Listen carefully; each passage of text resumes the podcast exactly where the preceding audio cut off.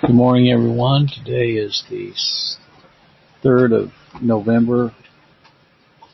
Mark is continuing to read through Arthur Pink's Holy Spirit. He's ready for chapter 15, part 2.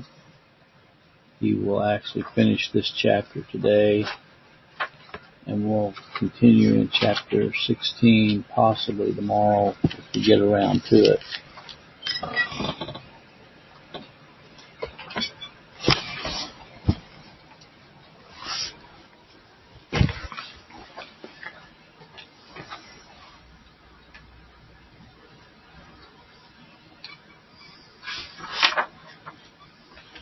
As Christians, the Christian now loves God because he first loved him, 1 John 4:19. So he sought Christ because Christ first sought him, Luke 19 through 10. Before Christ seeks us, we are well content to lie fast asleep in the devil's arms. Therefore does the Lord say, I am found of them that sought me not, Isaiah 65:1. When the Spirit first applies a word of conviction, he finds the souls of all men as the angel found the world. In Zechariah 1:1, all the earth sitteth still and is at rest. What a strange silence and midnight stillness there is among the unsaved. There is none that seeketh after God, Romans 3:11. It's because of failure to perceive the dreadful condition in which the natural man lies. Any difficulties experienced in seeing the imperative need of the Spirit's drawing power if he is to be brought out of it. The natural man is so completely enslaved by sin and shamed by Satan that he is unable to take the first step toward Christ. He is so bent on having his own way and so averse to pleasing God. He is so in love with the things of this world and so out of love with holiness. But nothing short of omnipotence can produce a radical change of heart in him so that he will come to hate the things he naturally loved and love what he previously hated. Spirit's drawing is the freeing of the mind, the affections, and the will from the reigning power of depravity. It is his emancipating of the soul from the dominion of sin and Satan. Prior to that deliverance, when the requirements of God are pressed upon the sinner, he in every case rejects them.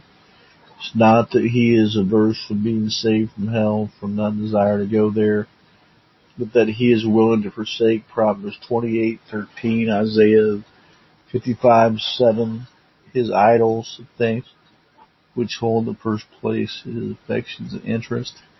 This is clearly brought out in our Lord's parable of the Great Supper. Told they all with one consent began to make excuse, Luke 14:18. The meaning of that term excuse is explained in what immediately follows. They preferred other things, were unwilling to deny themselves. They would not relinquish the competitive objects, the things of time and sense, a piece of ground, oxen, a wife, or their all-absorbing concerns.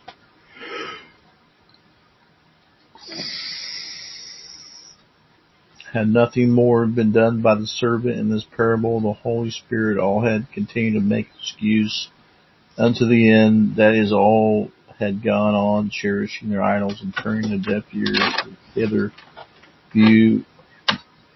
Verse 21, yea, to contempt them to come in. Verse 23, it is a holy compulsion and not physical force which is there in view. The melting of the hard heart, the wound and winning of the soul of Christ, the bestowing of faith, the parting of the new nature, so that the hitherto despised one is now desired and sought after. I drew them with cords of a man, using meats and motives suited to rational nature, with bands of love, Hosea 11:4. Again, God says of his people with loving kindness that I draw thee, Jeremiah 31:10. Even after the elect have been quickened by the Spirit and further and distinct work of his, this need to draw their heart to actually close with Christ. The work of faith is equally his operation, therefore as it said, we having received not exercised the same spirit of faith. 2 Corinthians 4:13, i.e. the same as Abraham, David, and the other Old Testament saints received. As the remainder of the verse indicates, hence observe the careful linking together in Acts 6:5, where of Stephen we read that he was a man full of faith and the Holy Spirit full of faith, because filled with the Spirit. So Barnabas, we are told, he was a good man, full of the Holy Spirit and of faith, Acts 11:24.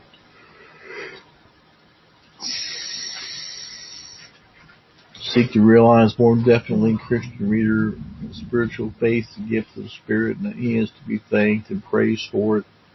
Equally true is it that we are now entirely dependent upon him to call and exercise and act.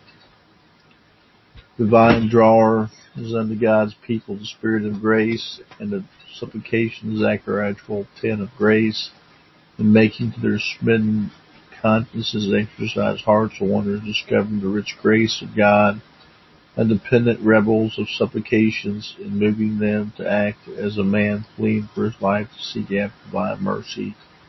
Then it is he leads the trembling soul to Calvary, before whose eyes Jesus Christ is now evidently plain set forth, crucified, Galatians 3:1. Beholding the Savior by faith, pleading for and making atonement for his sins more vividly in the heart, affectionately than all the angels in heaven could impart, and hence it follows in Zechariah 12:10, they shall look upon me whom they appears that it is that their eyes are open to see that which is hitherto hidden from them. Name of the fountain opened for sin, for uncleanness, Zechariah 13:1, into which they are now moved to plunge for cleansing. Yes, that precious fountain has to be opened to us experimentally. We discern it not, like poor Hagar, ready to perish from thirst, knowing not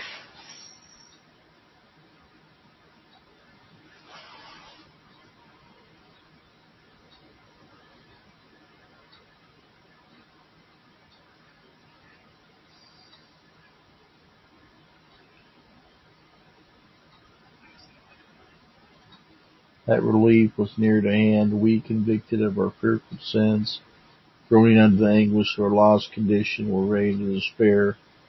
But as God opened Hagar's eyes to see the well or fountain, Genesis 21:19, so the Spirit of God now opens to understand the wicked soul to see Christ, his precious blood, his all-sufficient righteousness, but more. And when the soul is brought to see the fountain or well, he discovers it is deep, and that he has nothing to draw with. John 4:11. Though he looks in it with a longing eye, he cannot reach unto it, so is the ocean, and he finds himself like an impotent man, John 5, desirous of stepping in, but utterly without strength to do so. Then it is the Holy Spirit applies atonement, sprinkling the conscience, Hebrews 10:23, effectually granting realization of his cleansing efficacy. See Acts 15:8-9, 1 Corinthians 6:11. It is Christ's blood, the Spirit must apply it. When the awakened and convicted soul has been brought to Christ for cleansing and righteousness, who is it that brings him to the Father to be justified by him? Who is it that bestows freedom of access unto him, from whom the sinner had long been absent, the far country?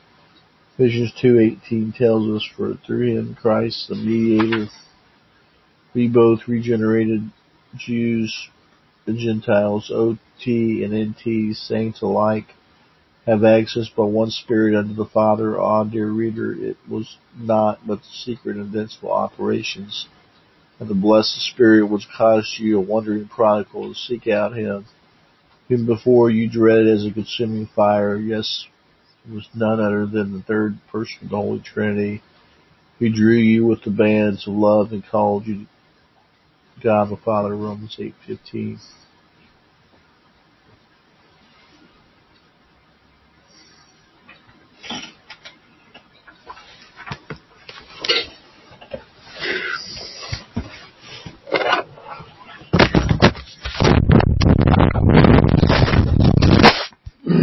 Hope you all have a good day today.